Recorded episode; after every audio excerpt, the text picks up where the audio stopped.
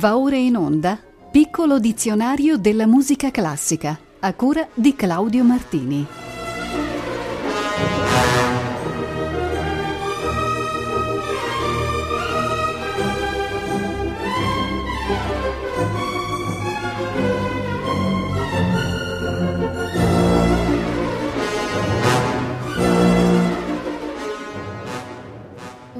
Buona serata da Laura Guarnieri e da tutta Rete Toscana Classica. La puntata numero 208 del piccolo dizionario della musica classica comincia dall'aggettivo sciolto. In termini musicali possiamo tradurlo come qualcosa di non legato, non fermato o trattenuto, e quindi libero da vincoli o impedimenti. Tanti autori nella storia della musica hanno cercato di esprimere qualcosa di non impedito impacciato e quindi agile, spedito ed elastico. Anche perché sciolto significa anche avere facilità di parola, prontezza e sicurezza nel parlare, essere sicuro e disinvolto. Uno di questi è stato Francesco Maria Zuccari, compositore lombardo attivo tra Assisi, Roma e Padova nella prima metà del Settecento. thank you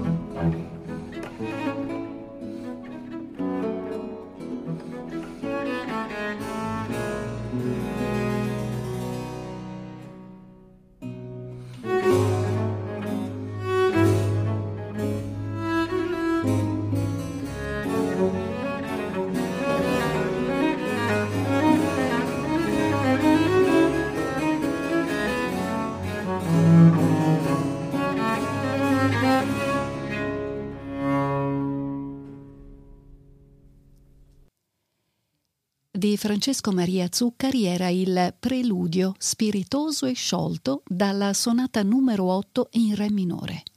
L'esecuzione era dell'ensemble Musica Perduta diretta da Renato Criscuolo. Siamo ora giunti al vocabolo scordatura il quale indica l'uso di accordare con una intonazione diversa dalla normale le corde di uno strumento, con lo scopo di ottenere effetti inusuali, variare il timbro dello strumento o rendere possibile l'esecuzione di particolari accordi. Questo procedimento fu praticato nel secolo XVI nei liuti e dal Seicento negli strumenti ad arco e specialmente nei violini. Applicata a una o a più corde, troviamo la scordatura in lavori di Bieber, Bach, Tartini e anche in Paganini e in altri violinisti dell'Ottocento. In scaletta abbiamo un esempio datoci da Tartini.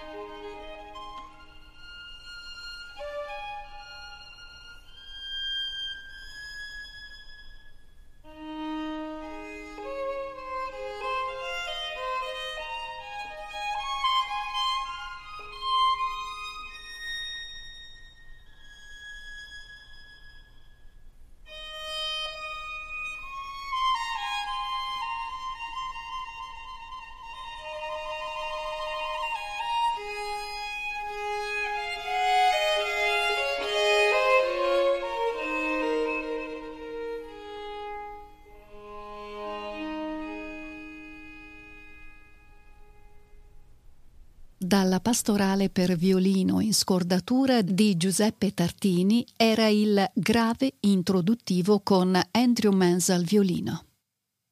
Eccoci ad un altro aggettivo molto musicale, ossia scorrevole. Esso indica qualcosa che scorre e quindi qualcosa di fluido. In senso più figurato possiamo parlare di qualcosa, in questo caso un discorso musicale, che si svolge e procede in modo agile e svelto, dando un'impressione di naturalezza e vivacità. Ve ne proponiamo oggi due esempi, offerti da diverse formazioni strumentali. Il primo viene dalla Sonata per viola e pianoforte di Nino Rota, composta nel 1945 a partire da una precedente sonata per clarinetto. Mm-hmm.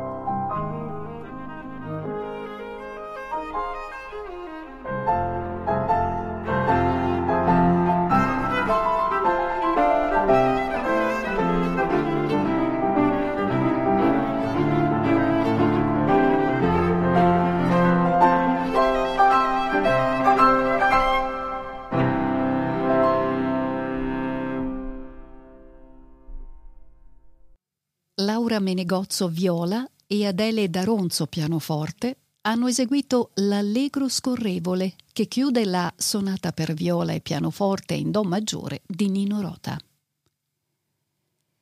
Uno degli strumenti che rende meglio l'effetto della scorrevolezza è sicuramente il pianoforte.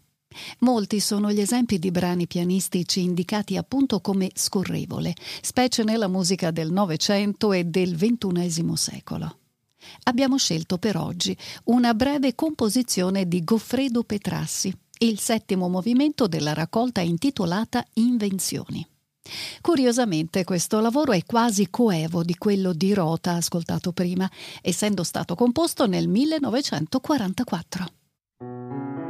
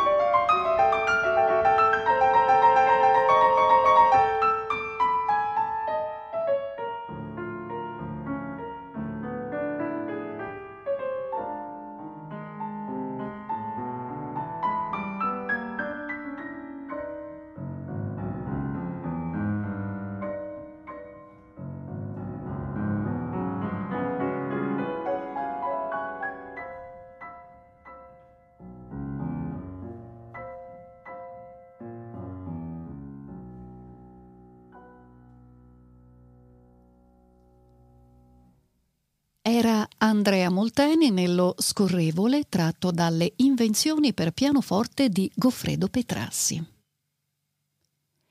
L'ordine alfabetico ci porta adesso all'aggettivo scozzese e anche per questo abbiamo preparato due diversi ascolti. Il primo fa riferimento alla danza che porta questo nome, un ballo vivace in ritmo binario diffusosi in Francia verso il 1700 e che si distingue dall'inglese per la maggiore velocità e per il passo alternato come quello della bourrée o della polka. Vi proponiamo due movimenti al clavicembalo di Bernardo Pasquini, ricordando che brani ispirati alla scozzese furono composti anche da Beethoven, Schubert, Chopin, Weber e altri.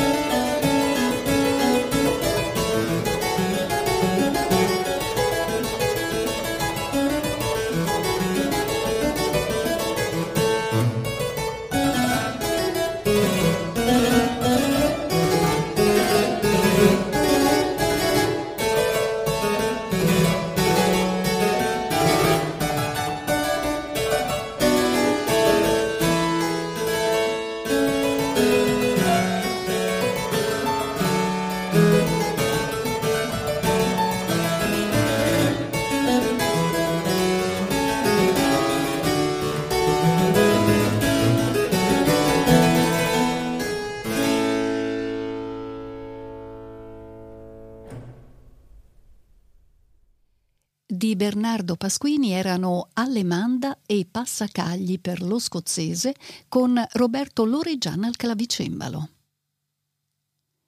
Parlando di scozzese, viene naturale riferirsi alla terza sinfonia di Mendelssohn, detta appunto scozzese. Ultimata nel 1842, costituisce in realtà il suo ultimo lavoro sinfonico. L'idea di questa sinfonia venne a Mendelssohn da un viaggio in Scozia intrapreso nel 1829 in compagnia dell'amico Carl Klingemann.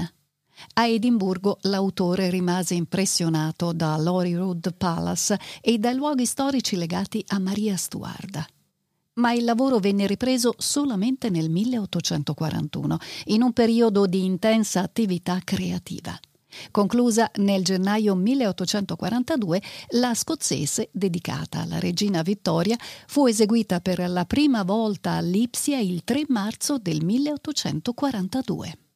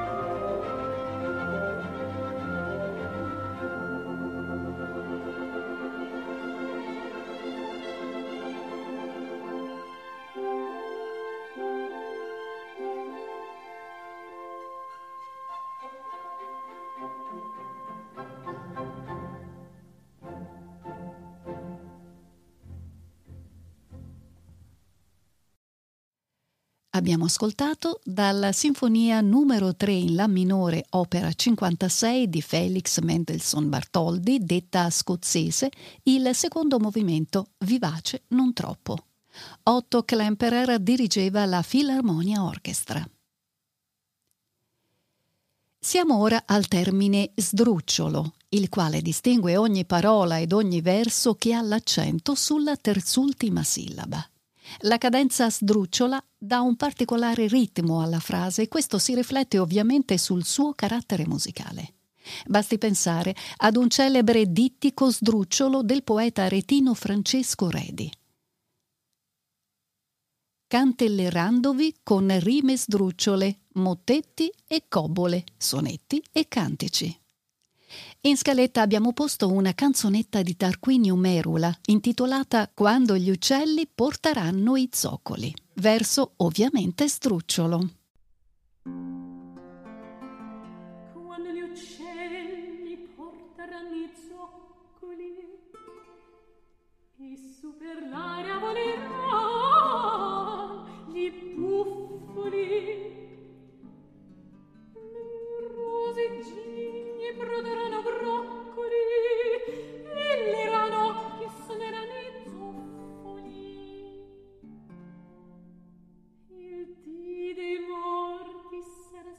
moccoli mirano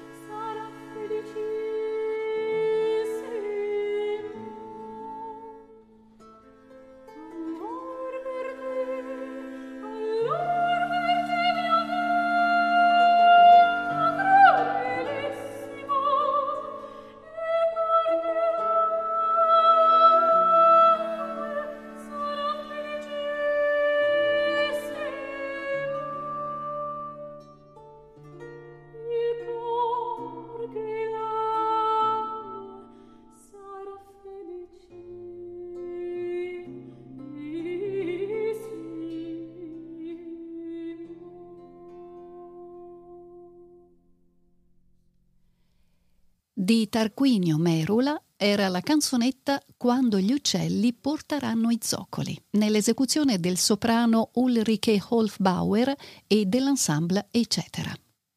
Voltiamo pagina e parliamo dell'aggettivo seconda, grazie al quale possiamo parlare dell'intervallo di seconda, formato da note che distano un tono intero.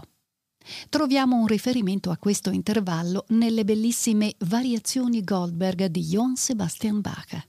La variazione sesta, infatti, è indicata come canone alla seconda.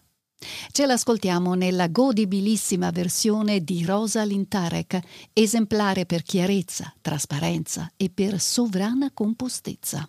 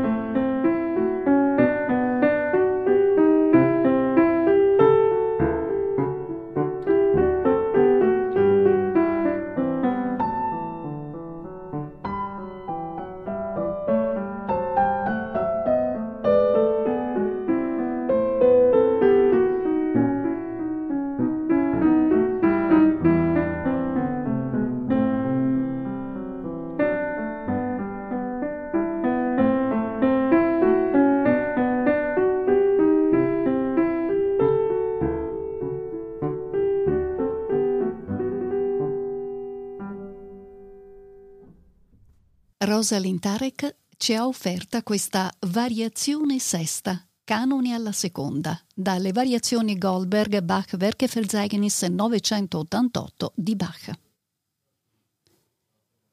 L'aggettivo seconda ci dà l'occasione di parlare della cosiddetta seconda pratica, neologismo coniato da Claudio Monteverdi in contrapposizione alla prima pratica, per distinguere il suo modo di comporre musica da quello usato da Giovanni Pierluigi da Palestrina e Gioseffo Zarlino.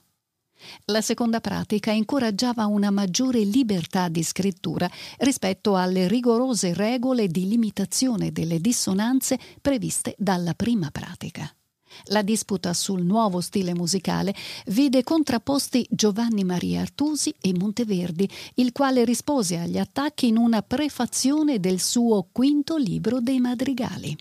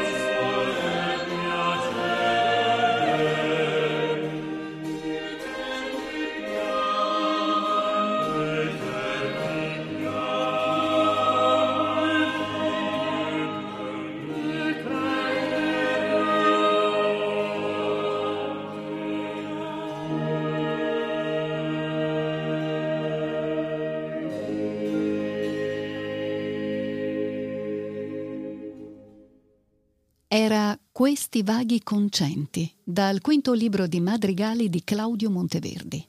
Il concerto italiano era diretto da Rinaldo Alessandrini. Concluderemo la trasmissione con due brani che vengono dalla tradizione folcloristica slava. Il primo è Sedianka, che in bulgaro significa seduto, stare seduti, e ci racconta delle complesse cerimonie che si svolgevano in occasione di eventi familiari, fidanzamento, matrimonio, battesimo, morte o anche comuni passatempi domestici.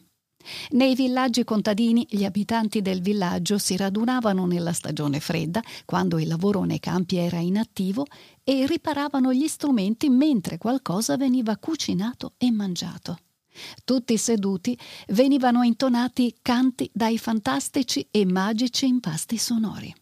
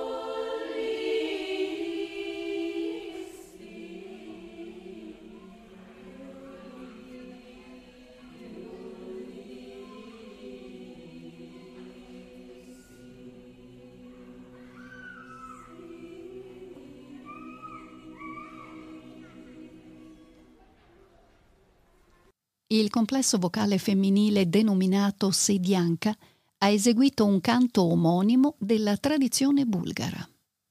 Abbiamo infine la Sedlatska, danza popolare della Moravia sudorientale in ritmo binario, in cui il canto si alterna al ballo. Il termine origina da sedlak, contadino, ed enfatizza il carattere rustico della danza. Essa assegna ruoli diversi ai partecipanti.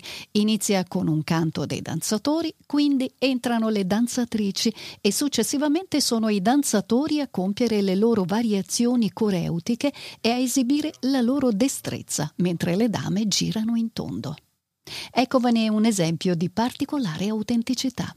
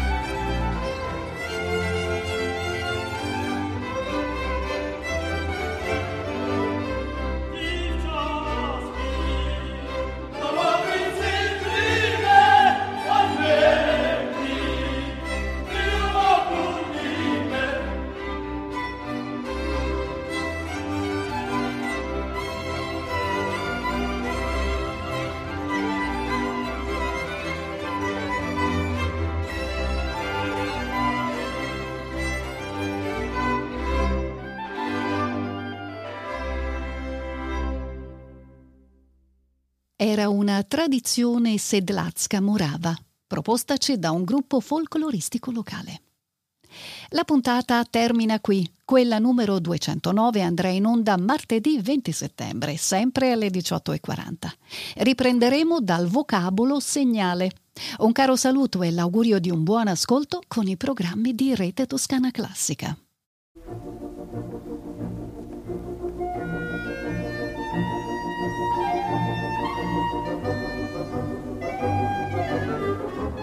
Abbiamo trasmesso Piccolo dizionario della musica classica a cura di Claudio Martini.